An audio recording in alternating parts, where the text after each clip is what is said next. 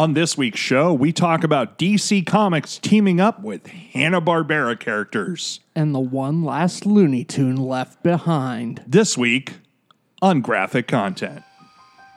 Stay a while and listen. He called you a cowboy. What in Sam Hill? What did he mean? What are you? I'm the abomination, the strongest mutant of all. Uh. Know this, swimming bird. Let's face it, this is not the worst thing you've caught me doing. This blue eye perceives all things conjoined. I cared much for the word impregnable. The past. Sounds a bit too much like unsinkable. The future. What's wrong with unsinkable? Nothing. And the present. As the iceberg said to the Titanic. What's up? How's life? He seems nice. All of the equipment has been sabotaged. Circuits snagged. Of course, we still have the radios and our jet. But then what's the problem, soldier? This city's afraid of me. Colonel, please. I've seen its true face. What's going on here? Survival, Captain. Plain and simple. Open the pod bay doors, Hal. And we're back with episode twenty-eight of the Graphic Content Podcast. My name is Jim Mason. And I'm Vic Sage. No. Oh, fuck. Wait, I'm Adam Messinger. Yes, that's it. Your identity is no longer a question. Yes. See what I did there? I, I like it. I that, like it. That was, that was kind of cool. And uh, we're here to talk about the D C Hanna-Barbera mashup comics, which came out back in March. But we have one bit of business to handle before the onslaught that was the San Diego news that has ruled the last three episodes of our podcast. Yes, that juggernaut of a convention. Wow. You know, I don't know how we could have done that all in a single show. It would have been a three or four hour. That was our initial plan, wasn't it? Well, it was initial plan until sanity came back into my mind. Yeah, that was... Well, I mean, we weren't really expecting that much news to come out of it. And, and I think we even said so on the episode previous that usually San Diego, or at least up until the last few, you know, up for the last few years, has not been a big news thing. I mean, they made announcements which we already had heard about, whether on Bleeding Cool, Newsrama, C B R, et cetera. That's kind of become the thing to do, is to leak all that ahead of time. And then they confirm, and then, you know, we talk about, but no, they actually had a lot of newsworthy beats. Um, we found the Eisner Awards extremely interesting to talk about. That was a lot of fun. And we have a lot of comics that we're going to have to go out to read, so I supported went to, by that. You remember that chart, what was the, the life of Charlie Chu? Uh, the one was, that was always it was the life of Charlie Chan Chuck Soy or something like that. Please, yeah, but by Sunny forgive Lee. me if I'm I'm yeah by Sunny Lee. So I went Sunny Lou, right? Yeah, I went to to order that on off the distributor website for okay. the shop. Yeah, because I was just like, fuck it, I'm gonna order this and read it. It's sold out. Oh my god! So like I was like, I well can't done read this. Eisner Awards. Yeah, so hopefully you know hopefully he's able to get that back in print. And they're yeah. able to, to, to make more with it. So, is it on Comixology? That one I didn't check. Okay. So go ahead and write us at Graphic Podcast if it is. And remember, if you write us a note on any of the socials that we're on, we'll send you some digital com- uh, comics codes to yes, download. Yes, I will. Uh, I've made comics in the past, and I have no problem sharing them for zero, zero, zero dollars. That's, that's, like, that's like free. Technically, yeah. That's my favorite word in the dictionary. My favorite four-letter word, besides fuck. Oh, that's that makes sense. That makes sense. Fuck and free. Yeah. Free fuck, funnily enough, is not my favorite because that, that's a whole level of scary right there. So I think it's better I if take we move. It. I yeah. got low standards. At this point, yeah, I'm a married man, so I, I'm going to move on before I get in trouble. So we're going to talk about Hanna-Barbera comics in a minute, but... We left something on the table before we dived into, or sh- we should say dove, using the Queen's English. I, I before don't judge we your do- English. Before my English ain't too good, er, but we forgot. Well, we didn't forget. We, we just ran did, out of time. We ran, out of t- we ran out of time before putting out our D C Looney Tunes episodes to review uh, Lobo Roadrunner, which we really wanted to do, and we're going to do that right now. Honestly, when I first heard about it, I just was like, well, I'm probably not missing anything, es- but, especially with, uh, you know, in my opinion, Batman, uh, Elmer Fudd taking the cake. It was so good. Um, so I mean, if yeah. you if you haven't listened to that episode, I think it's episode twenty-three. Uh, go back and listen to the D C Looney Tunes episode we did. There is nothing better at the time, at that moment in time, than Batman, Elmer Fudd. I'm not even kidding. Elmer yeah. Fudd was terrifying. And yeah, so I was just like, uh, there's nothing that's going to be able to top this. And the all ages uh, backup story in that was fantastic. Yeah, it was just as good. And Batman was the heel of the joke in that one. So again, go back and read that book. It's probably going to be Eisner nominated next um, year because of a, Tom King. They had to do a second print. Yeah, so, which they didn't have to do on any of the other titles. No. Um, although... This should kind of tell you our, our stance on it is I felt like they should have gone to second print with Lobo Roadrunner. Yes. The the whole premise was essentially uh, Wile E. Coyote hiring out Lobo to take out the Roadrunner. So let's let me go ahead and just drop, because I want you to kind of give us a little bit more in-depth on the plot for that. This was written by a guy that, if you don't know his name, as I didn't, you should know his name. The guy's name is Bill Morrison, did a lot of work over at Bongo Comics. I think he worked on the Simpsons comic in particular. I, I believe so. I know he worked with uh, Jane Weedlin on uh, Lady Robotica. That's right. That's right. And, and he's an artist as well. Oh, he's an artist as well, and he's not as prolific of a writer. But this guy can write a funny book. Seriously. He should be. Like, I don't know how doors weren't open for him after this. Well, if I, I am just hoping that in the next spate of D C books to come out after Dark Matter, that they seriously look at him to write just mainline D C comics, because he is phenomenal.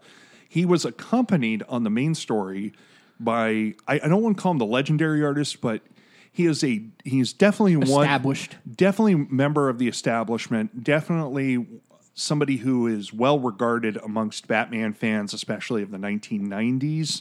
That would be Mister Kelly Jones, doing the art for the main story, with accompanying colors by Michelle Madsen on this book, which I also enjoyed. I was not familiar with Michelle Madsen's coloring work before, but I really enjoyed the color palette in this as well. Yeah, the, I mean, the whole creative team knocked it out of the park. Um, so tell the kids a little bit about the story behind, or not the story behind, but the story of Roadrunner and Lobo, of oh, okay. all creatures coming together. So before we get into this, I just want to just put it out there that this is a completely spoiler-filled podcast. Good point. If you've not read this, take some time, buy it off Comixology, and then we can compare opinions. Seriously, this episode is free. Again, my yeah. favorite four-letter word. Go ahead and hit pause or stop. Come back to it. We'll be here. Yeah. Or uh, take time to uh, go to your local comic book shop. If they still have it, that's probably the better place to get it. But uh, if you want it right now, Comixology will have it. Precisely. Unless you live right next door to a comic book store. Then walk next door. It'll be good for you. Get your blood flowing. Yeah. Yeah. So anyway, tell them a little bit about the story, Adam. So the way it starts out is there's a science accident on these animals that have been experimented on. In nineteen forty-nine, in the Southwest, at Acme Laboratories. And wasn't it wasn't it in like Area fifty-one or something like that? It was Area fifty-two. That's what it was. It was the one next door to Area yeah, fifty-one. I knew it, it was in Albuquerque, but yeah, that... They Albuquerque. Yeah. Honestly, if you don't watch Looney Tunes, you don't know how important Albuquerque is to their mythology. So. Yeah. And uh, God, it was.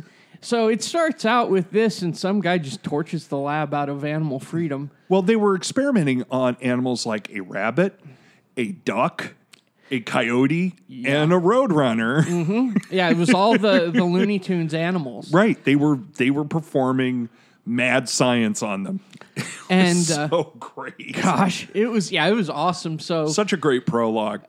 So then the, all the animals get out. They escape in this fire after this guy loses his shit in this mad science laboratory, as mad scientists are prone to do. And he, and the, the Wile E. Coyote is a, and they, I think that's what, like, he earns that name, not just from being, like, the play on words, but I think that's, like, the... When he learns to talk later in the issue, that's what he names himself. Like, that was his name since he became self-aware.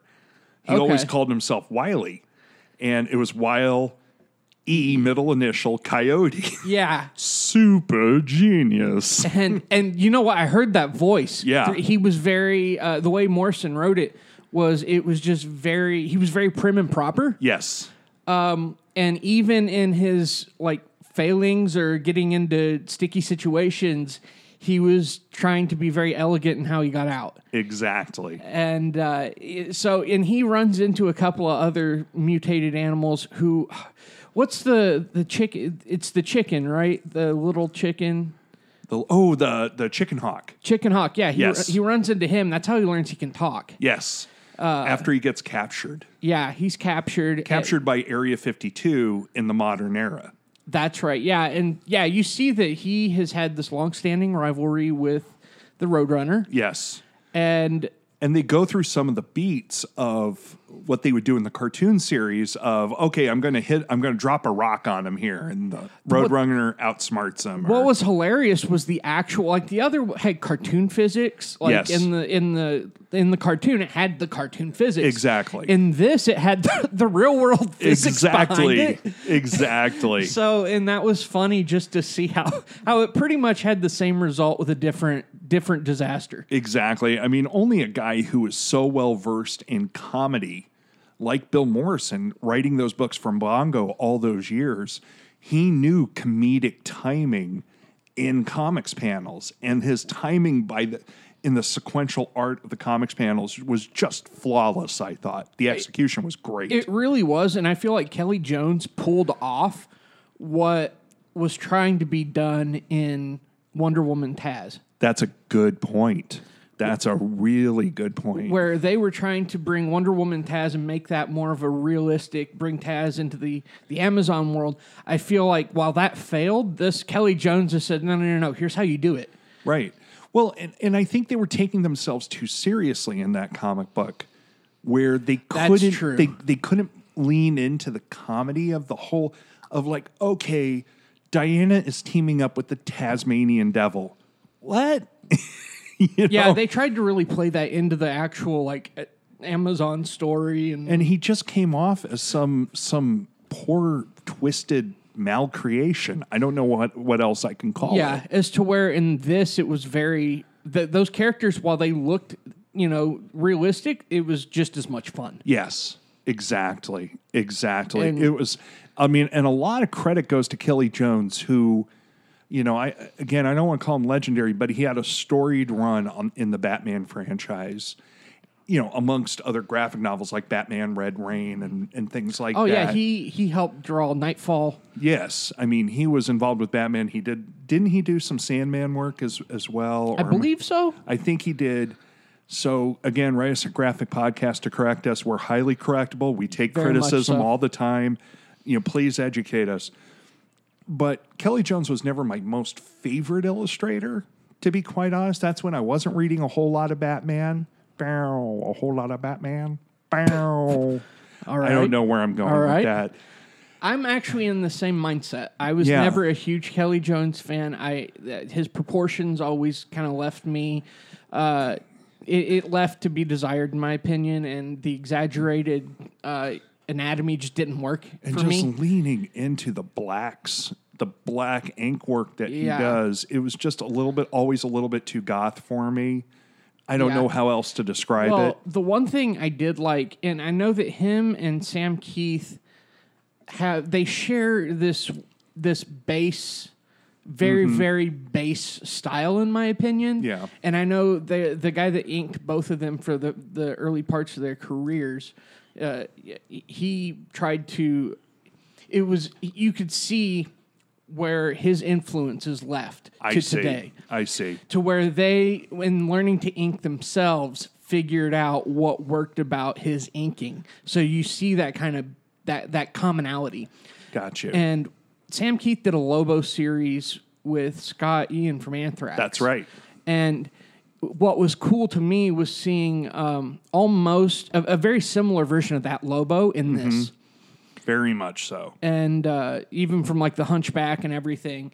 And just much like the paramilitary Christmas special with Lobo, he is hired Yep.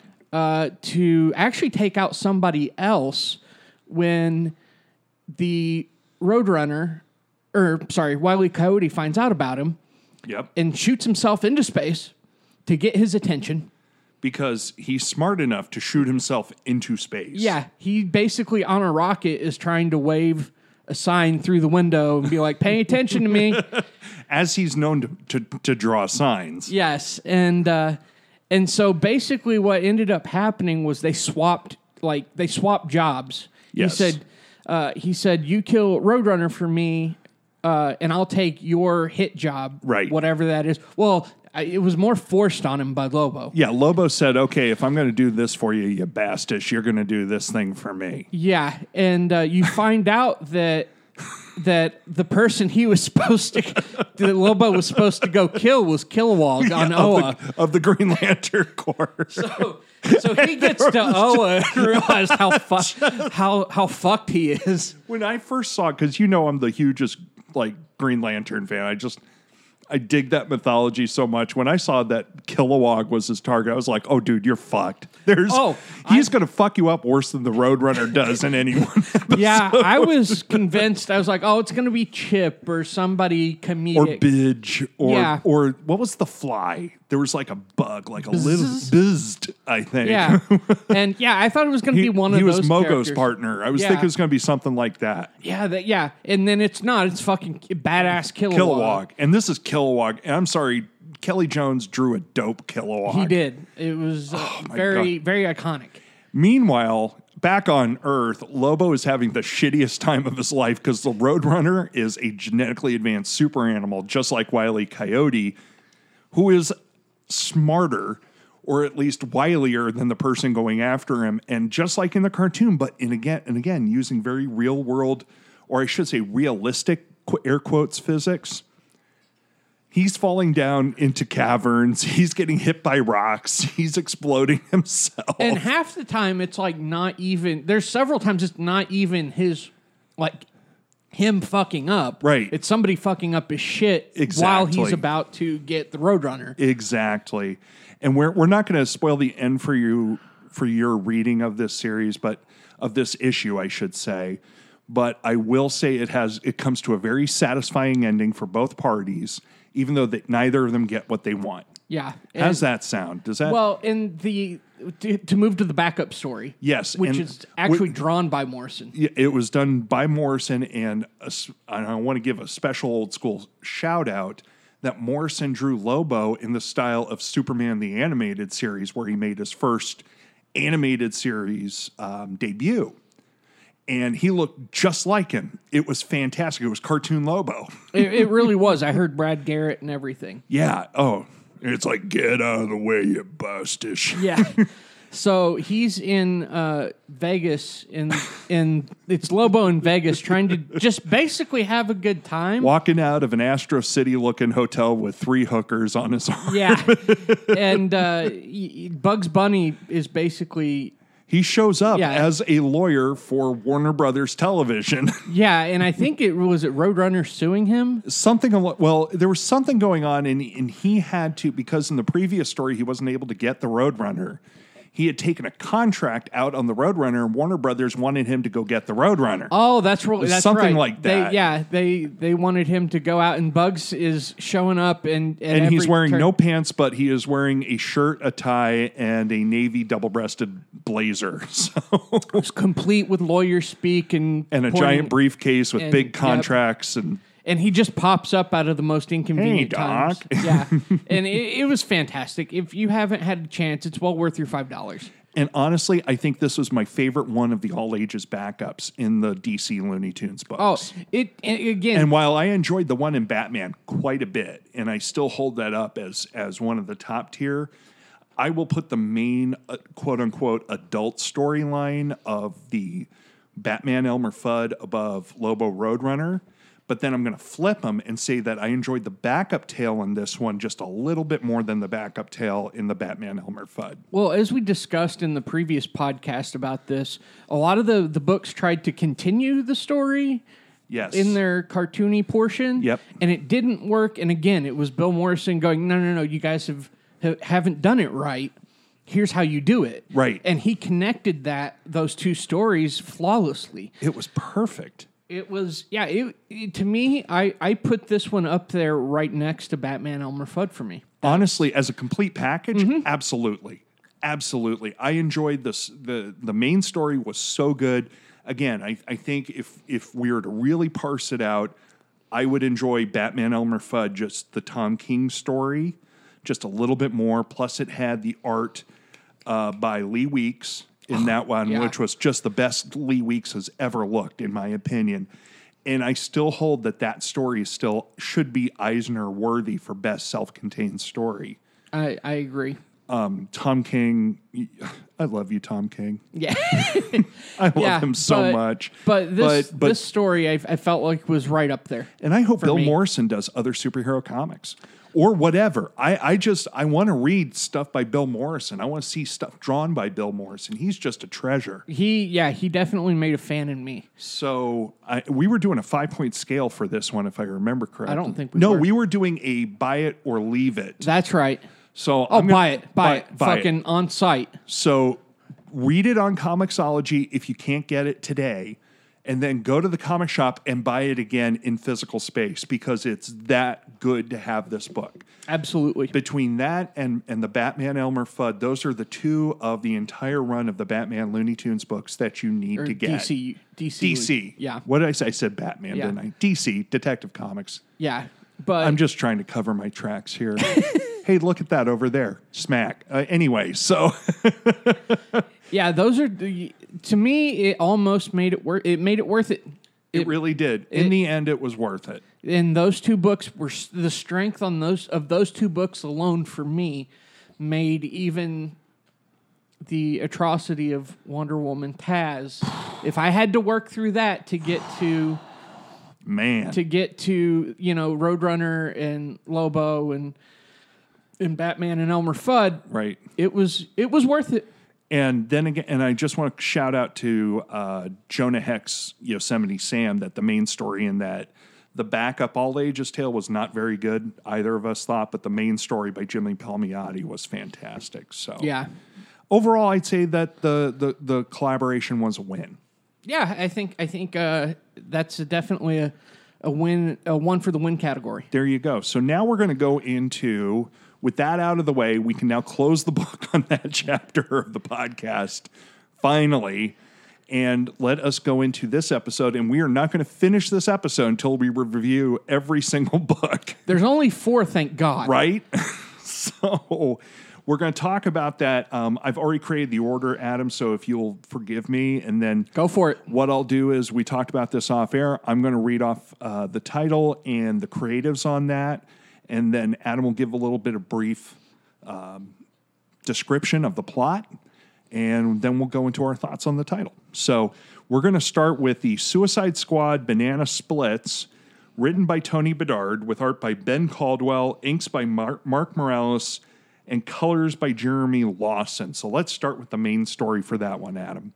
They didn't have back. Oh, yeah, they did have backups. They all had backups. Oh, that's right. I'll, I'll, we'll get to the backups. Uh... Gosh, um, so this is pretty much the Banana Splits get stranded, their car breaks down. In the middle of nowhere. And then they end up getting arrested? They get arrested because I forget they, why. Because I think they encountered gangbangers or something like that. It was a pretty hardcore, you know, bubblegum pop band being broken down in the middle of nowhere and them coming across malcontents. Anyway, they go to jail. And, and if, look, a lot of our listeners might not be familiar with the Banana Splits. So, and Adam is rubbing his eyes. So while he's rubbing his eyes, there's a guy who was a child when he saw the Banana Splits. They're a seventies bubblegum pop band that's comprised of human of humanoid versions of a chimpanzee, a lion, um, what else? An elephant. And what's the other? What was the pink one? Oh fuck! Was it a wolf, cat? I, I don't know. It was. I think it was a lion. I, well, there. Were, I said lion oh, he, already. Okay, he was the pink one. Anyway, they're four animals. I'm. I'm just gonna put it. I fucking hated this book. I fucking hate. Part of the reason I can't remember is I. This book was terrible. Honestly, it was. It, the it was so bad. So the Suicide Squad get caught up doing Suicide Squad shit, and they're they're in this situation where Amanda Waller's going to have to blow all their brain bombs and call it a, call it a day with the Suicide Squad. And Rick Flag is like, no, don't do that. We just need backup. And so they pulled the Banana Splits out of the pen. Out of prison, because they were all sent to prison. So the joke is you get to see the Banana Splits in orange, prison jumpsuit orange. And they're getting harassed in prison. And then you realize they're actually humanoid wild animals. They might have well have come out of the Acme Labs from Road, yeah, Roadrunner Lobo. It was, oh, man. And the Elephantine one went, and I can't, I think it was Snork was the guy's name. They all have stupid names. Anyway, this elephant dude is is like superhuman. He's beating the shit out of all the all the guys in the pen. And Amanda Waller just happens to be looking at security camera footage at Belle Rev and goes, I've got an idea. So she pulls them. They go save. They they have a montage like Rambo where they're all like clicking their utility belts together and tying their headbands on and locking and loading their A Ks and Glocks and...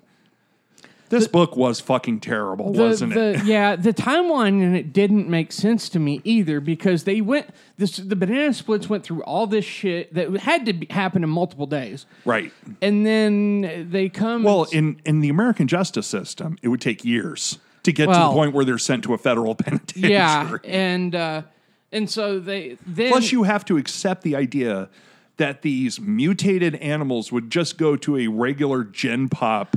American yeah. federal penitentiary. Yeah, like a judge is just going to be like, uh, what's his name?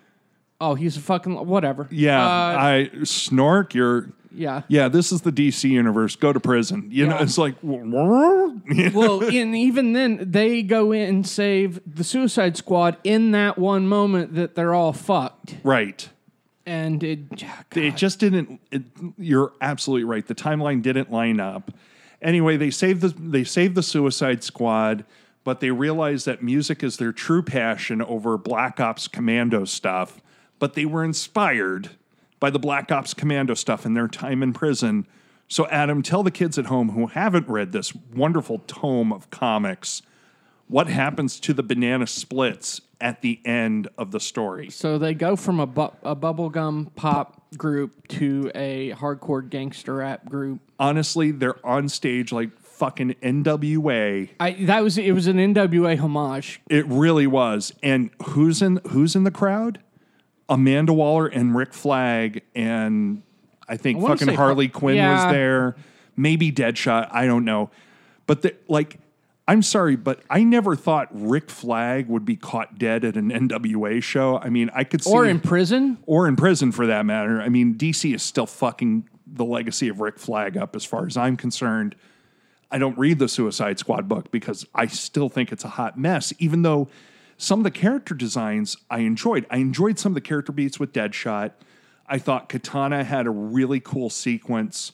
Especially how they altered her costume to be more samurai-like. I really, I, I, I like the design of Katana in this one, but the story was nonsense. It was, yeah, it was, it was bad. It was really bad. Um, so I, I'm just gonna say if it was, well, okay, let's let's wait for the rating. Same rating, buy it or leave it. But I am gonna talk a little bit. Then there was a backup where they feature another Hanna-Barbera character. Who's the backup in this? It one? was Snagglepuss. And it was Snagglepuss oh. that was um, not really on trial, but he was summoned. It was in the nineteen fifties.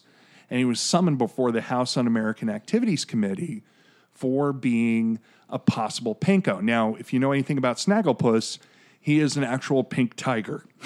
Yeah. So he's literally a pinko. And McCarthy and his boys were giving him, you know, grilling him over, you know, who do you know in the cartoon community that's that's... a communist, we need to root out communism and all this. And uh, let me tell you this. The story was written by Mark Russell. Uh, the art on it was by Howard Porter, which I thought was pretty decent. And the colors were by Steve Buccellato, or Buccellato, if I'm butchering Buccellato. Buccellato? Okay. So I butchered your name. I'm sorry sorry about that. Steve Buccellato. And the art on this was pretty good. The story I thought was pretty nice. He wouldn't flip on on the on his fellow creators to say who was a commie and who wasn't a commie, or had might have had ties to a communist party while going to Khartoum University or something yeah, like that. And he was a playwright, correct? He was he he was a playwright because, you know, his whole his whole spiel was time for me to exit stage right. You know, he, oh, yeah. he was a scaredy cat, and I never liked Snagglepuss as a kid, but there was an air of poignancy to this in saying that, number one, you don't flip on your bros. If that's considered a, a positive thing or not, I don't know. It depends but in on the, the other context. Words, I guess more more to the point, the story is stand up for your ideals, because after he gets out of the, the HUAC committee, as it, as it's, as it's abbreviated, he is uh, approached by another quasi-famous Hanna-Barbera character, Augie Doggy, and this guy who, this dog in a giant green turtleneck hipster sweater, you know, approaches him and says, hi, my name is Augie, and I'm a writer too. And I thought that's amazing what you did back there. And the two had a conversation about standing up for your principles between these two cartoon characters on a park bench in Washington, D C, and it shouldn't have been poignant, and it shouldn't have actually, you know, touched something in me, you know, the creator in me, but it did, you know, staying up, standing up for creative principles, not being pushed around by, by, people with a bully pulpit, et cetera, et cetera. I'm glad you remembered this because I found it very forgettable. Yeah, I'm not saying it was the best story that I, uh, backup story that I've read in these books, but I think there was something to, I think there was something positive to come out of this book. So I'm going to say that the the backup feature, I thought it's fine, but the the main feature to me was utter shite. I, I just didn't enjoy it. I think I was so soured by the main feature by that I was burnt out by the time I got to the backup. And and look, that's a, that's a fair criticism. So look, if this book goes on Comixology for ninety-nine cents, maybe I'll tell you to buy it. But if you're in a comic shop or, or thinking about spending four ninety-nine for this book, and let's be clear, all of these books sold for four ninety-nine, which is top dollar. Oh, absolutely. For comics, I'd say leave it. Yeah. Leave I, it. I leave it. So you get two leave-its. You can really ignore this book again. If you get if if it's on sale or is in the quarter bin at your F L C S, sure, buy it for the backup feature, but otherwise I just leave it behind. Fucking just stand there and flip through the backup. I'm sure the, the owner of the shop won't mind. But hey, if you want something for your for your for your long box, what the hell? It can make good Christmas stuffing or something, yeah. you know. Oh. It's, yeah. So what do we got next? We got anything better next? Yes, we do have something better next, just based on the cover alone. And that is the Mike Allred drawn cover to Booster Gold, Flintstones number one. Oh, okay. And this story, again, like the backup for Snagglepuss, the main story, which was a team-up between Booster Gold and the Flimpsons. And the, the Flimpsons? The Flimpsons. The Flimpsons. Okay, I'm going to stop now. Yeah. Anyway, the Flintstones was written by Mark Russell as well, who is a, a, a writer that I am not familiar with. Um, uh, he did Prez, the oh, six-issue series. Okay. And then he also did... The, the The reason he was writing this is because he did the main Flintstones book with the whole Hanna-Barbera uh, change-up. You know, when they were talking about, you know, being in the war together and yeah. having P T S D and talking about real-world issues yeah. in, in B C times. Mm-hmm. Yeah, he wrote that. Awesome. So Mark uh, Russell wrote that. Rick Leonardi dusted off uh, his artwork set and uh, did the art on that. Uh, along with Rick Leonardi was Scott Hanna on inks, and again, Steve Buccellato on colors for this book. So uh, let's talk a little bit about the story on that, Adam. So the story on it is there's an alien invasion while Booster Gold is broke on a date. And this is in the future. Yes, this is in his future. And so he ends up talking to Skeets and figuring out how to go back in time and prevent this. And he does he he steals does he steal a time a time bubble? Yes. So he steals a, a one time, man one man time bubble. That's what it was. Yep. And then he it screws up and he finds himself saying hi to Fred and Barney. Yeah, he goes that far back in time to one million B C. So he gets there. Nobody really seems to be startled by him. And there's Not an, really, because and, it's an advanced society that works with Stone Age technology. Yeah. and so, it's the Flintstones. They have cars that they power with their feet and brontosauruses yeah. for, for working with cranes and shit like that. It's it's the Flintstones. It, it very much is. And just a little bit more attention to anatomy in that. Yeah, and so... And it turns out Booster Gold gets there, and then the an alien, much like the one that he saw, comes down, and Booster Gold flips out yep. and, and attacks him. Yep. And uh, it turns out that's what altered the the future timeline for them. They turned into radical extremists because Booster Gold knocked out this guy.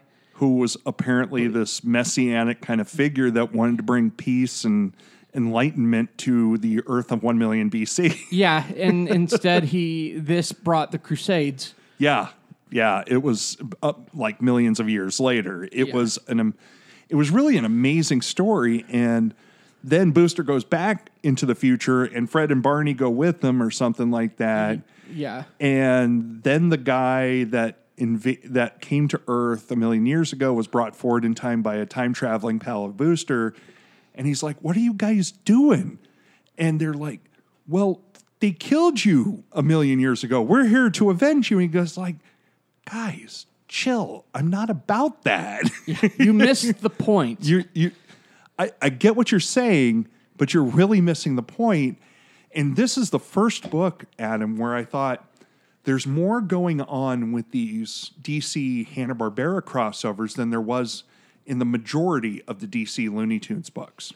Well, while the D C Looney Tunes books were character pieces, yes, these all had, to a degree, they all had uh, very social, relevant points. Almost, you can say, morals to the story, really. Yeah. You know, almost written as modern-day fables. Very much so. To call it that.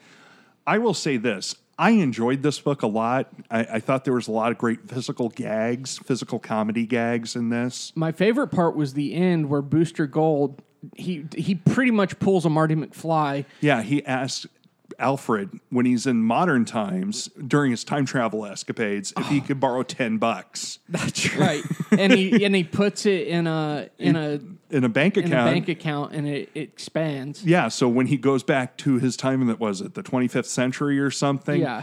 that he has three point seven five million dollars in his bank account. Yeah, so he can so, pay for his date. It's so ridiculous. Um, so I, I like this story quite the main story in this one quite a bit. And I'm now more intrigued about looking at the Flintstones comics as, and they were very well reviewed by multiple outlets before. It makes me kind of want to go back and give those a shot. I've heard nothing but good things about those, so I'll probably do the same. Uh, yeah. As for the story, I thought it was fun. Yeah. It, it was cool. It was nothing that was meant to to change the world or anything, but the fact that they managed to uh, squeeze a little moral of the story out at the end of it, I thought was kind of neat. Yeah. I'm not a Rick Leonardi fan, and neither that, am I. That fucking, that was probably the biggest strike against it. I feel like the book, I do feel like this is the best. I think he did a really good job with it, though, even though I'm not a fan of his, and I thought it was, it was better than I thought it was going to be art-wise. That's exactly what I think, and I wonder how much of that goes to Scott Hanna, the veteran inker. Who is an, who's an amazing artist in his own right. Yeah, and and helping save the look of this book. Yeah, so definitely a good story there. Then there was the backup story of the Jetsons. Okay, this was the most poignant story out of the entire, all four we're, books. We're going to tip our hands here and say I think this is both of our favorite backup feature. Easily. And, and these are technically all ages, but just like the Flintstones comic where they're talking about P T S D and surviving war, this book was, which is technically an all ages book then as well, this is technically an all-ages story. We'll get to that. I do want to give a shout-out to who the creatives were on this. And it was written by Jimmy Palmiotti and Amanda Connor, two of my favorite creators working in the business right now. Just love them to pieces. The art by Peter Brito. Do you, do you, are you familiar with Peter Brito's work? Uh, no. Okay. And, well, okay, and then colors by Alex Sinclair. Now that you say that, I can see that. Yeah. Uh, I mean, we can both see that. I it mean, was fantastic, and it was very much, the art was very much like Frank Quietly, in my opinion. It was very much, okay, I was wondering, because I, I couldn't really put my finger on it, but there was a Quietly element to it. And it it was it didn't have the stylization of a Frank Quietly, but in, in the anatomy, the aesthetics. And the aesthetic and whatnot, the way that the blocking, in you know, the way the characters were presented in a frame, I can totally see where you're going with that. Yeah. So the whole premise of it was Judy goes off and visits Grandma. And that's George and and uh, his wife's, what is his wife?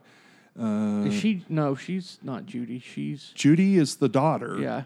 Is it June? Jane. Jane. Jane, stop this crazy thing. Yeah. So So anyway, George and Jane have no idea where Judy's gone. Uh, Elroy is playing video games, or I should say space video games. Anyway, tell us what Judy's up to. So Judy goes to the nursing home, says what's up to Grandma. Who we've never met before in the cartoon. Yeah, I have no clue. I was just like, oh, well, she's visiting Grandma. That's cool, whatever. And she's laying in a space bed with space controls, and it has a windshield, but I guess it was a like was a, a clear screen T V or something like, like that. Almost like the Minority Report yeah. screens. And so they're t- kind of talking about Grandma's life, and as it goes on, you start to he- see Grandma go, yeah, I think this is a good end of the road for me. And Judy going, well, I, you know, if this is your d- decision, I'll support you and I love you. And at yeah. that point, I was horrified. I was like, I, oh, my God, we're doing end of life shit yeah, I, in this story. She said at that point, now this is the future. She was one hundred twenty-five years old. Oh, that's right. Yeah, because it was, and I thought it was a nursing home. Yeah. It turns out it wasn't. It was a place where they... Uh, Well, as you as you find out, George and Jane put together the pieces as to where Judy is, right? Using uh, personalized G P S on her, which the, everybody has in the future. Yeah. I mean, that should be another another little hidden uh, note there. Yeah. So they go find her, and it turns out that Grandma is terminating her life. She, she's she's done with work, with trying so hard. She's been through multiple procedures and. She Lots talks of, about seeing everything she wanted to see with her family. And she misses her husband. Yeah. You know, and I remember my grandma, when she was getting towards the end of her life, talking about how much she missed her husband who had passed twenty years before. And it just, it was heartbreaking to see her stuck in that position where they could have prolonged her life probably another twenty or thirty years with future science, if you think about it. Yeah. And she was just suffering. Yeah. Suffering by... these extraordinary measures that were being taken on her. And what kind of life is that? And it's asking us really tough questions about quality of life. It, it yeah, it definitely made you think. Yeah. And so as Judy and George and Elroy arrive, they... They come to this end of life. Jane, yeah. They go, was it uh, New Life? Something like is that. Is the name of the, name of the company, because yeah. everything is owned by corporations in the future. Go figure. And and so Grandma pops out with Jane. After she had passed, saying that, you know, he was told by, George was, and the family were told that it's already happened. Yeah. And that something was in process. Yes. And so Jane, or Judy, comes out. Yeah. And she's she's crying. And it's just such a human moment, you know, which is not stuff that I associate with the Jetsons, because it was all screwball comedy. And this that, is very much... Uh, it has a happy ending. It does, because out comes Rosie the robot in her in her getup, you know, with the single wheel at the bottom yep. and the, the block face. And and in fact, he's just like, George is like, Mom, what are you doing? And she's like, I'm a robot and I'm not your mom. Just call me Rosie. Just call me Rosie. Give me a big hug. Yeah. You know, and I'm sitting here going, wow, in in one backup, eight page backup. They're talking about such such big things as end of life, tracking your children, okay, everybody being being chipped basically, and they're talking about transhumanism, which is stuff that I remember from fucking Transmetropolitan and in in other books of of shedding the human skin and uploading your consciousness into other stuff. You know, a lot of stuff that I'm, my favorite science fiction author is William Gibson. Or one of them, I should say, where he talks a lot about consciousness alteration or con- consciousness transference and things like that. So they come out with this big sci-fi concept right there at the end of the thing, and she has she has she has transformed past her human condition. I, I was blown away by this story. Yeah, it How was, well it was pa- brilliant. By the way, Palmiotti and and and Connor work together as writers. They're they're husband and wife.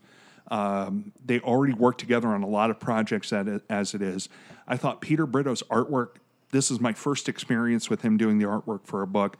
I was blown away by that. And Alex Sinclair, is, fuck, he's Alex Sinclair. Yeah. He, he is, again, one of these colorists like Laura Martin, who has this unique color palette that's that just they used, and you go, okay, that's an Alex Sinclair joint. I just he makes the book better. He is Jim Lee's colorist, and oh, there's yeah. a reason for that because he's one of the best in the business. There's Absolutely. a reason why Laura Martin is regarded as one of the best colorists in the business, because she can make everybody look better. And and Sinclair's the same way. Yep, yep. So look, based on on the strength of the first story, which I thought was good, you know, maybe it's on the high side of an average rating. Uh, I'd yeah, that's perfect. You know, the high side. Let's Th- say that's a, a perfect statement of that. B B minus kind of, you know, school grade. I'd give it. I enjoyed the book quite a bit. It made me laugh out loud in places. And then I'll be honest, I was I was almost in tears at the end of this the the, the, the eight page backup. Yeah, same same here. And honestly, if they could have gone twenty-two pages with that, I would have bought that comic just on the strength of that one story alone. But I think that the combination of this above average funny com, you know, played for laughs, Booster Gold, Flintstones team up, and then this heartbreaking and, at the end, heartwarming, but also consciousness scratching. You know, like, it makes you really rub your chin a little bit. To It makes you think. It challenges it, you. It challenges your belief about what is human life. Dude, I'm going to give this book a serious buy based on that. Uh, me as well. The the backup is what knocks it over for me. Yeah. The, the is I felt like that was an... You summed up exactly how I felt with the the main story, and that the backup, in my opinion, it's the best of Connor and Palmiotti. The best thing I've ever read from them as a writing team. Yeah. I'm not a huge fan of their work generally. Oh, okay. And this, I wish they had more stuff like this, because that you would convert me very quickly. Yeah. Uh, this is some of the best stuff I've read from them. I would love to see, was it Pierre or Peter Brito? Yeah, Peter Brito. I'd love to see more of him. Yeah, his art was great. And and he did both the pencils and inks on that. So yeah, so that, that if, in and of itself solidifies the buy for me. Now, if they can put Mark Russell with Peter Brito on a comic book, I think chances are I would buy that comic book at this point. Some of these books, they teased continuations. Boy, wouldn't that be something that there's possibly that D C is going to get back into the business of printing Hanna-Barbera books, because they they say in the the backups, to be continued in Jetsons number one, to be continued in Snagglepuss number one. I don't know if they're. I think these are maybe pilots. I and could see that. That I want to see a Jetsons comic book after reading this eight page backup. Yeah, I want that world. I want to see what that world looks like. Yeah, I would read that. I would read it in a New York minute, man. A New York, you know, ev- all the buildings float in the sky minute. And they probably float in the sky because of global warming, melting the ice caps and turning the, an- the planet into water world. So that's my pitch.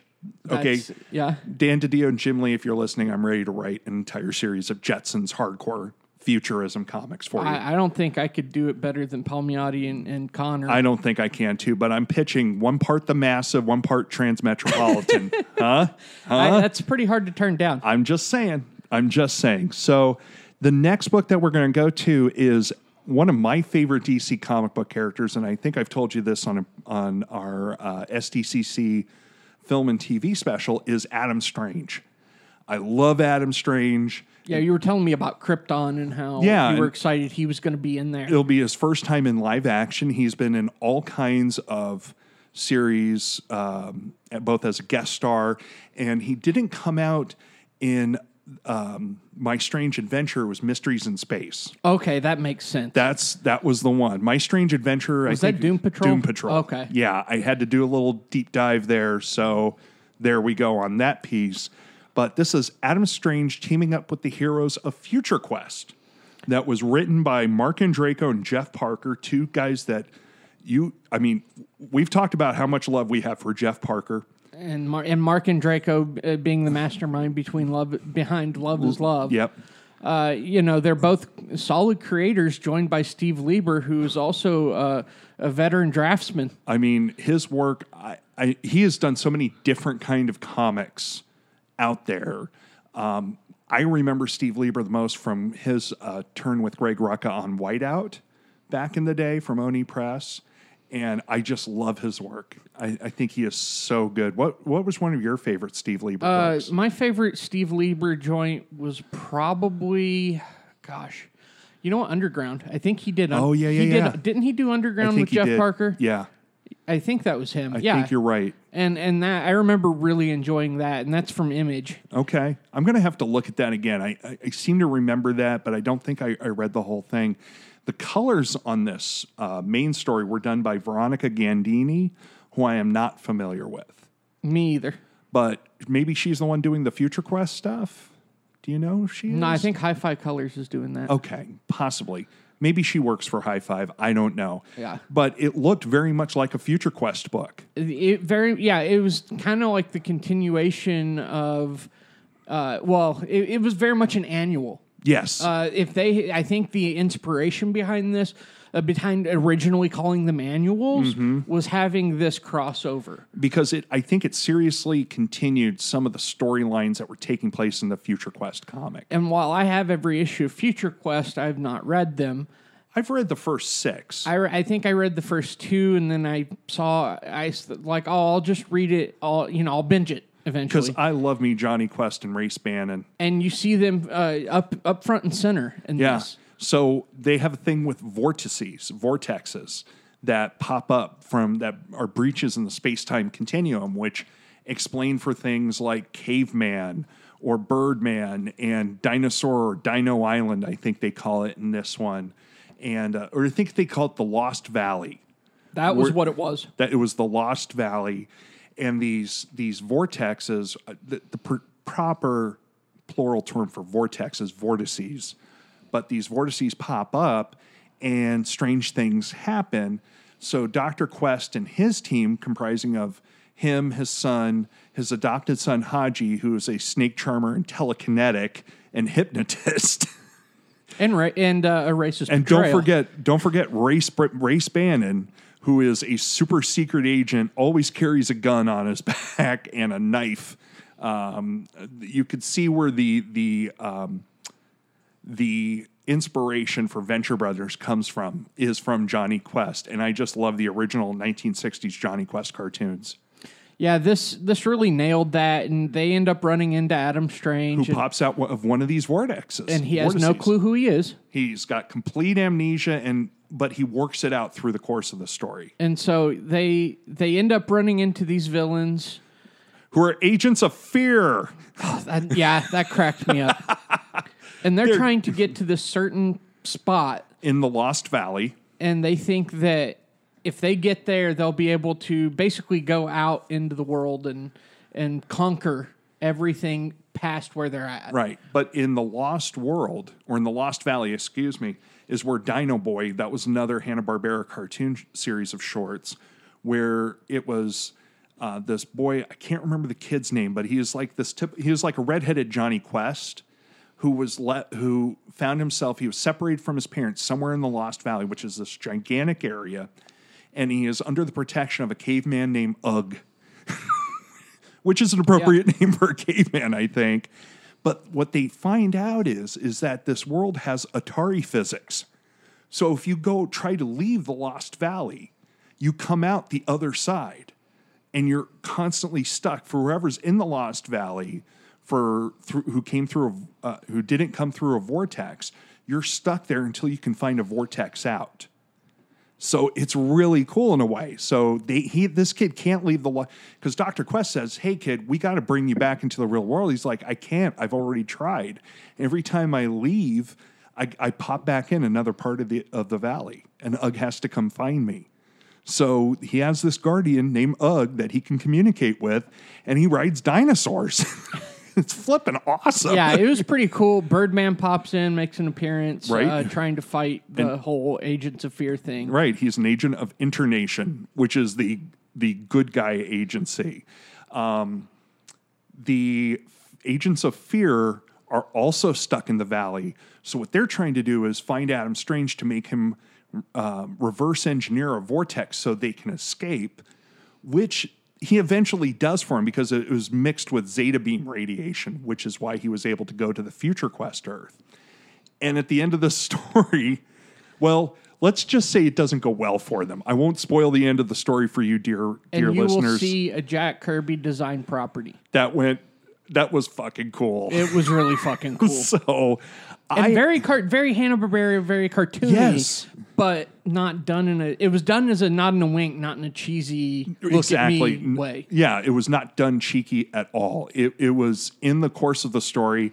And I would like to see Adam Strange team up with Johnny Quest in the future. I think that was a great team up. Yeah, it was a solid read. Yeah. Um, Look, this was not a story that was meant to change the face of the comic book industry. This was, but not just at all. Not, but just like the the Booster Gold Flintstones issue, I think Andreyko and Parker as a team, which I don't remember either of them working with each other before, I thought these two guys worked together really well. I thought the dialogue was really crisp. I think the story could have been a little bit more cohesive in parts. But overall, I really enjoyed the look and the feel and and the attitude of this book. Yeah, it was good. Yeah. And then there was a backup story featuring Top Cat. Adam's rubbing his oh, eyes. Jesus. That was fucking awful. That you want to talk about the Jetsons being the thing that pushes it over to buy it? You know what? I would have bought this on the strength of the main story. Right. And when I got to the back, I was like, what the fuck is this drivel? Honest to God, it was such... You know, when you have to turn really hard at an intersection at, at way too high of a speed... so that you can make the light. And then you drift off and get hit by a fucking semi. Okay, that's worst case scenario. I wasn't necessarily thinking that, but in the end, you're right. Um, look, Dan DiDio, I think that that you're the steady hand at the switch of D C Comics. I think you're probably a good dude. You're a guy who knows animation because he comes from the world of animation before he came to D C Comics. Maybe you should just stick to publishing. I, I, I have not enjoyed Mister DiDio's writing. Uh, same here. I was excited years and years ago when he was going to, you know, debut on The Outsiders with Philip Tan. Right, and then he did the Phantom Stranger book, and... He did that. Ugh. He did several... The New fifty-two Phantom Stranger, I yeah, need to say. Yeah, I wanted to just... Yeah, his work has made me want to stab pencils in my eyes. I think he's a guy... that I would probably share a lot in common with, taste-wise, but he's a guy whose execution doesn't match his ideas. If does that make sense? No, because I feel like half of his ideas are a mess. Well, I, I think he has an appreciation for the property. That is one thing. He's I, very I, I, much... To me, he reminds me of... Almost like the, the captain of the baseball team yes. who is past his prime, but yet still wants to play right. around with the, the guys right. every now and then. And I'm telling you, he's a workman writer, and he can complete a script, and he's a creative, and he's a guy who's done more than either Adam and I combined have done creatively in our yeah. lives. So, look, I'm not I'm not trying to criticize him too hard, but I will say this, is that this Top Cat story, if you don't know who Top Cat is, and a lot of people don't know who any of these characters are because they haven't aired in some time, a lot of them are found on the Boomerang spinoff network of Cartoon Network, where you can see the older Where it animation. Used to be Cartoon Network. Right, but yeah. they have a spinoff network called Boom- Boomerang where they show mostly older series. And just to tell you what some of those older series are, that includes Batman the Animated Series, Superman the Animated Series, and Justice Wait, League. Wait, they added that? Yeah. To Fuck Boomerang. World. Yeah. Well, I'm... I knew they had Super Friends. I knew they had, like, a lot of the Tex Avery stuff. Yeah, but they got stuff. B and S-T A S on that as uh, well.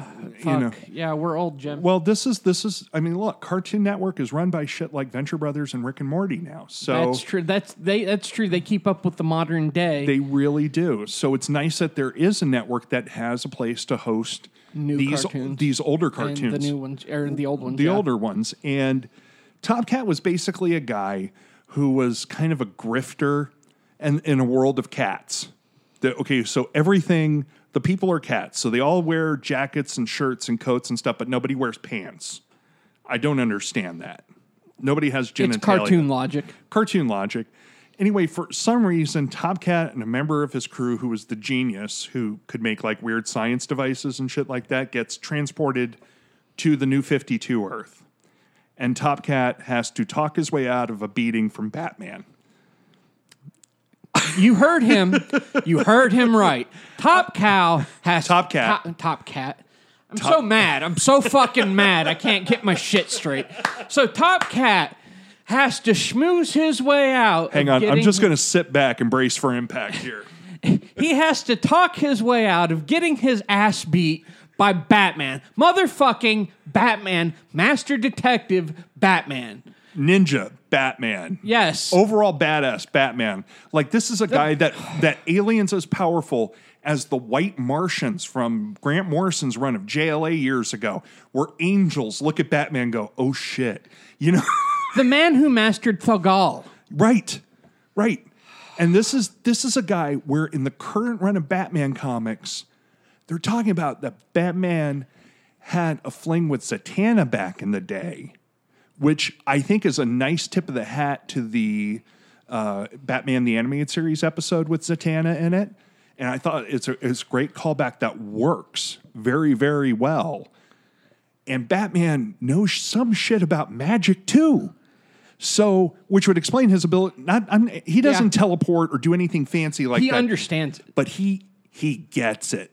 He knew that it was a force in the world, so he went to Giovanni Zatara and met his and fell in love teenage romance with Zatanna Zatara. Anyway, he gets this kind of shit. Yet some fucking fast talking douchebag named Top Cat, who, let's be quite honest, is a fast talking douchebag. Bro talks his way out of a beating from Batman. I'm sorry. I'm leaving that dead air in. Just think about God, that for that a second. That was so bad. Who drew it? Phil Winslade. Because I remember thinking... With, with color by Chris Chukri. See, I remember thinking like the it was too dark and brushy, and that makes sense because Winslade's good and he works yeah, good. Yeah, but with, his with Batman that. design was bullshit, dude. Oh, uh, yeah, and the, the whole was, working in the... It was in an alleyway. The whole thing took place in an yes, alleyway. Yes. It, all the stuff that wasn't flashbacks. Flashbacks to Earth Cat. Yeah, it was so fucking terrible. It was bad. And then, so he talks his way out of a beating. Okay, let's just accept that, move on. I don't want to accept it, but it happened. Batman's like, don't let me catch you here again. And he takes off because he's looking off with a warning. He's he's on the he's chasing after Catwoman, who he proposed to in the recent issues of Batman. I think that's also what threw me off, is that the other books actually played with the status quo of the characters a little bit and took that into consideration. And this one is like, no, just Batman's chasing Catwoman because she pulled a heist, and who else is hiding in the in the background is Catwoman. And Top Cat managed to cover her escape, at least for a little bit of time, from the Caped Crusader. Yeah, it. Buy this book. I will. I'm going to go ahead and say buy it. Yes, but don't because waste... the main story is worth it, especially if you're an Adam Strange fan, or more more permanently, like like that's going on right now. Future Quest is a tremendous book that everybody should buy. Buy Future Quest, and you're going to get a neat little Adam Strange extra bit of flavor in it. But honestly, you can cut out the back eight pages. If you have the, the physical copy of the book and you like mutilating comic books, cut out with a pair of scissors the last eight pages of this book. And it's you won't terrible. miss anything. So I'm still saying buy it. Yeah. I'm saying buy with mutilation. Uh, I'm saying I'm saying buy it too. Just don't waste your time with the back. And that also should tell you how fun the the main story is. It really is. And and all the bits are there, and there's so many great appearances by other characters. Again, fucking Birdman's in there, and Adam Strange looks up into the air and goes, Hawkman? Yeah. There's a moment where he thought, I'm be- I'm really on my Earth. You know, I just haven't met these people. No, I'm somewhere different. But anyway, it, it's it's a tremendous book for the first two-thirds of it. But it's the back eight, which are is yeah. just fucking terrible. And again, Dan DiDio... Look, you. I think overall, Dan DiDio has been overall pretty good custodian of the D C universe. Um, I can't argue with that. I, I, I think he has taken chances where his competition on the East Coast maybe doesn't take chances anymore. I think that his his proposals, his his big picture. I was going to say his broad scope. His is very broad good. scope is very very good. Having Jim Lee as his creative partner and the pub as as being his co-publisher is fantastic. And I think that this recent Rebirth initiative has really led to a true reinvigoration for the overall D C Comics line. My only regret is, is that we had to go through the New fifty-two as a whole to get to this point. But I feel like we're at an even higher point now creatively than they were pre-New fifty-two.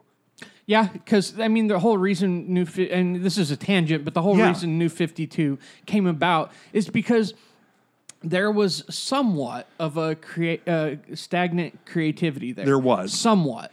And and I look, I'm going to give Dan DiDio credit, and I think this is tangent-worthy because I don't want to make it sound like I hate Dan DiDio.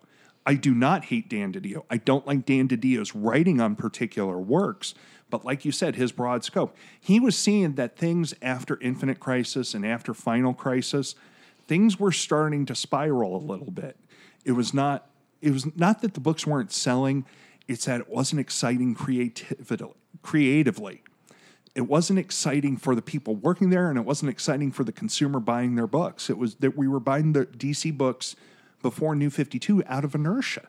And there were, like, surprises here and there. Scott but, Snyder on Batman. Yes. Uh, the whole Court of Owls thing came pre-New fifty-two. So, well, not all of it. None of it. I thought it did. There was discussion of it in the Batman Gates okay. of Gotham. It's me and my memory. My time my time frames get a little bit mixed up. But uh, Scott Snyder did debut before yeah, he the, is, new, the new fifty-two. With Dick Grayson as Batman. Right. That was yes, the, yes, yes. That okay. was a that the Dick Grayson as Batman, in my opinion, was a successful yes. uh, change. But it, the the the successes in the individual titles were getting fewer and farther between. Yeah, Justice League was shit at the time. It, it was it had completely lost what it was. It it it was really trailing out and trailing down to being a third third rate book. A lot of the team books were, when you look at it. Um, I had, lament Teen Titans, though, a little bit. The you know Jeff Johns leaving the Teen Titans book, to me, was the final nail in the coffin oh, of was. their team books. There was that. I mean, of course, we said Justice League. Suicide Squad wasn't even a book at the time. It was Secret Six. Yes. Yes. Which was okay. Yeah, because Gail Simone never turned in a bad script. They were just some that were bet much better than others. Yeah. Um, you had Wonder Woman. Yeah. Uh But was that Gail Simone doing that at the time, or uh, who was I, doing one? I think it was Gail Simone, because Greg Rucka had just wrapped up, and I think Gail Simone picked up after some fill-ins. Anyway, the long story short is, is that I think Dan DiDio is a quality guy, so please don't hate Dan DiDio. Oh, it was Phil Hester doing Wonder You're Woman right. at the time You're with, right. uh, with Don... I don't know. But the point yeah. that I'm trying to make is don't hate on Dan DiDio strictly for his writing. Think about his overall uh, contributions to D C Comics. And else, and I think if you do that, you'll see a whole lot more good than bad. Agreed. Okay. So I want to move on to the last book. And to me, this is the best book. Just my my opinion. And we'll get into that. Okay. And that is Green Lantern Space Ghost, by the writing team of James Tynion the fourth and Christopher Sabala, with art and cover by Ariel Olivetti. Adam, tell me about the story. So, they're in deep space, as Green Lanterns do. Yep. And Hal Jordan's talking to Salak, and Salak's like, hey, there's this weird thing over here. It's like a weapon that the, the, oh, yeah, it was the like power a, that can destroy parts of the universe. Yeah, and Hal's like, all right, I'll see what's up. And then he sees this guy... Or does he see... No, he sees Larfleeze. Yes. So he sees Larfleeze. Agent Orange. Yeah, and he's... Larfleeze is all, ah, mine, mine, mine, weapon, mine, mine. And, uh, and as then, Larfleeze does. Yeah, and then you see Space Ghost running around, and he's like, oh, fuck, Zorak. I'm going to start firing at Zorak. Yeah. But it wasn't Zorak. It was Hal Jordan. Yeah. And Hal Jordan's like, what the fuck is happening? And there is a fight between... And, and we're not just talking a fight. There is a knockdown, drag-out fight between Hal Jordan and Space Ghost. It was pretty intense. Um, they, in fact, once they figured out that they weren't, like, the enemies they thought they were, yeah, they still were fucking enemies. Yeah, they still were, you know, they were still not on the same side when they found themselves planet side. And then... Yeah, they crash-landed. They crash-landed into a planet that could not see the stars at night. Which was a pretty weird thing. I thought that was a great concept. Great concept. And, and again, you know, science fiction works best when it works as metaphor. And what would tell you you are alone in the universe more than a starless sky on a clear night? And it was because this, this race was extremely xenoph- xenophobic. and had put a protective force field of dark matter around their planet where they could not see the sky beyond the atmosphere. In fact, they viewed, uh, well, a lot of people viewed the the fact that there was no st- stars uh, and that there was nothing above. Anybody that believed there was space was yep. a conspiracy theorist. It was. And it was a great take on the refusal to believe science today, how there is such a gap between what is actual provable, peer-reviewed science versus personal opinion. As Neil deGrasse Tyson said, everybody's entitled to their opinion, but you're not entitled to your own facts. And this was a great, you know, turning that statement on its ear to make it the core conceit of this story of an entire race that thought they were alone in the universe, because generations before they put up this defense shield and said, look, if they don't know, if the populace doesn't know that there's anything beyond our skies, they're going to calm down a little bit. And they did. It was a pretty placid, you know, society. And anybody who thought differently by using things like science were conspiracy theorists and laughed out of universities and organizations the world over. And the, it turns out as they're wandering around, they run into a little girl. Yep.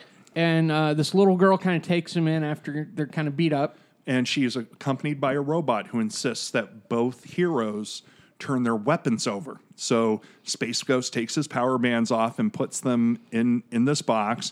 And then Hal takes his ring off and puts it in another box. And then you have... They, they run into her uncle... who is a mad scientist, and who's not very mad.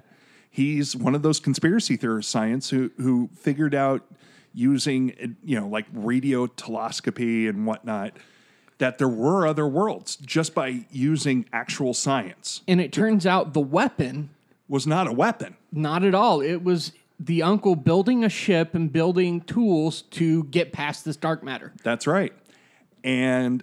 unfortunately, the energy signatures that Space Ghost and Hal brought down to the planet combi- combined with the energy signature of that quote-unquote weapon, which was really a spaceship, brought the government security services to their front door.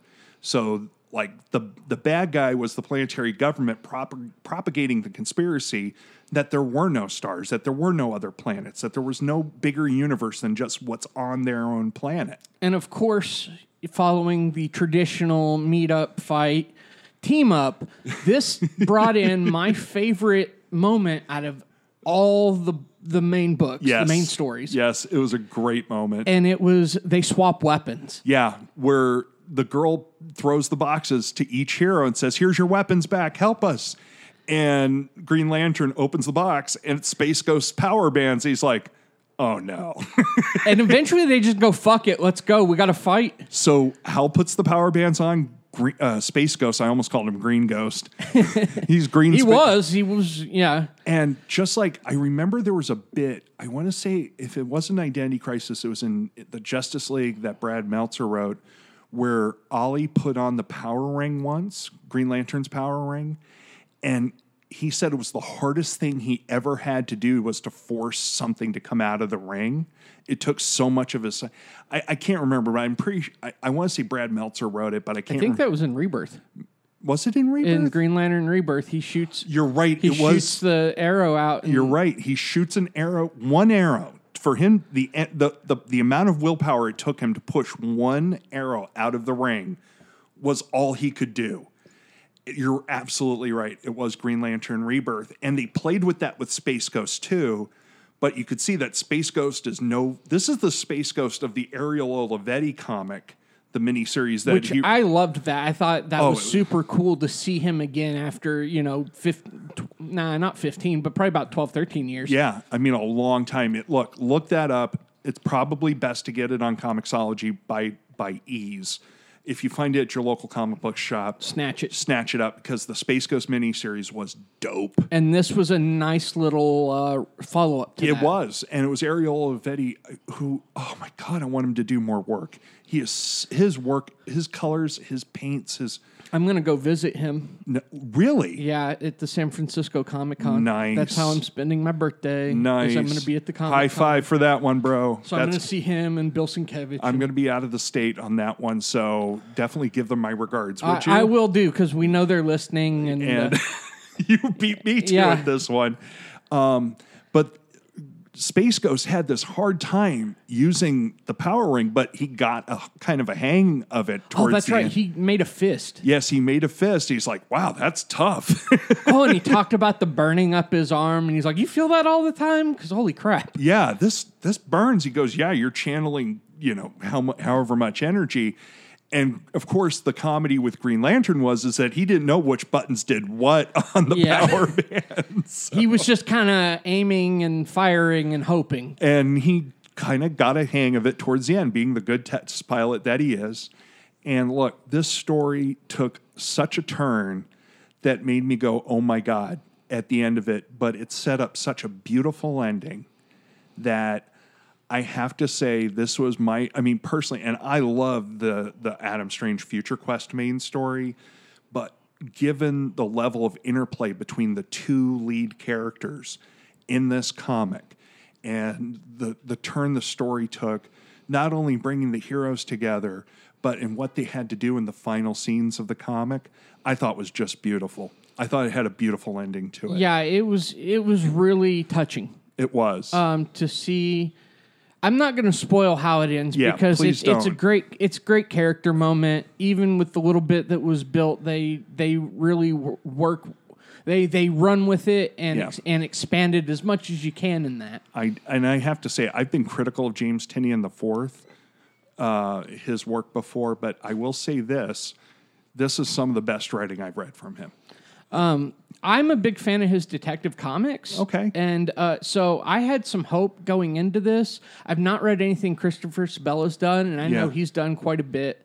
Um, I thought they made a great team. They did. And they told they told a, a really well-done story. And, I mean, Ariel Olivetti, it's hard to get a bad story out of him. You almost can't. And I thought he had an... I mean, I've seen his Space Ghost before. I've never seen Ariel Olivetti draw Green Lantern before. And boy, wouldn't that be a treat oh, to see in the future? Holy fuck. I would love to see Ariel Olivetti either on Green Lantern, Green Lantern Corps, or hell, maybe even Justice League. I would love to see him. Yeah, that would be a, fantastic. I would love to see him on a big D C book. I, I, I know that he's an in-demand artist, and he he's not the fastest working artist out there, but... He held a pretty monthly he, book when he was doing Venom Space Knight. Yeah, I, I think he did the first ten issues altogether. He, yeah, and that's probably because he had pretty good lead time. I'm just saying that I I, I want to see him all the time. Understandable. He's you, fantastic. God, his illustrations are absolutely beautiful. So look, I'm just going to say, before we even get into the backup story for this one, it's a this book is a buy based on the strength of the main story alone. Uh, I'm in the, I'm in, I agree as well. So I want to get a little bit into the backup feature, um, which I don't think was the best backup feature, but I don't think it was the worst backup feature. Um, I think the best backup feature, bar none, is the Jetsons. Easily. I mean, easily. Um, this one was not Top Cat, so I will easily say that. Uh, it was rough and ready. I was not very familiar with Me rough either. and ready. Rough, Me rough either. and ready. Um, I guess it's... Uh, What was it? It was a dog and a cat? Yeah, and it was like a comedy team. They were a comedy duo in nineteen fifties America, basically. You know, in the era of... of Lewis stand- and... Well, and, yeah, Jerry Lewis and... and Martin. Uh, yeah, Lewis and Martin and stuff like that, where comedians did smoke-filled nightclubs as opening acts for singers and musicians and whatnot, you know, like for Sinatra and Dino and... and and all Sammy Davis Junior and all those guys. It was uh, written and dra- written and drawn by Howard Chaykin with colors by Will Quintana. Do you know Will Quintana? Yeah, he's done quite a bit. He's he's really really good in my opinion. Yeah, I thought he complemented Chaykin's very old school style very very well. And this is classic Chaykin. Now, this is in a universe where most of the background players are all human beings, but that the stars of the show, as they were in many Hanna-Barbera cartoons, were the animals living in this world of human beings. And there was no difference. I, I thought the, the how it started out was really touching. Yeah. Because there was a, it was kind of a, they were comedy duo by... It was a cat and mouse, if I remi- remember well, right. These two wound up together because one of them had a partner that passed away. Right. And, and uh, that was, to me, that was like really a real good emotional pull. It was. And then the second one, as a, as a counterpoint to that, uh, was fired by his comedic partner. so that he could, you know, rise through the ranks of the comics, going on stuff like the Ed Sullivan Show back in the day.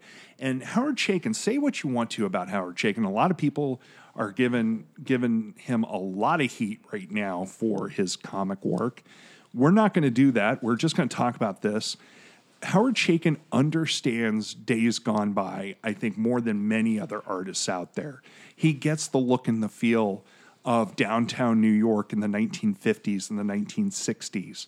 He gets what those smoke-filled nightclubs with the comics, you know, working, you know, smoking cigarettes and and and drinking booze nonstop. Well, if you look like, at his work on Satellite Sam, absolutely, you, he did what was it was Cap- Captain America Theater of Theater War. of War. It was America First. That was the one shot, I think yep. it was called, and a lot of that takes place during that time period. Yep.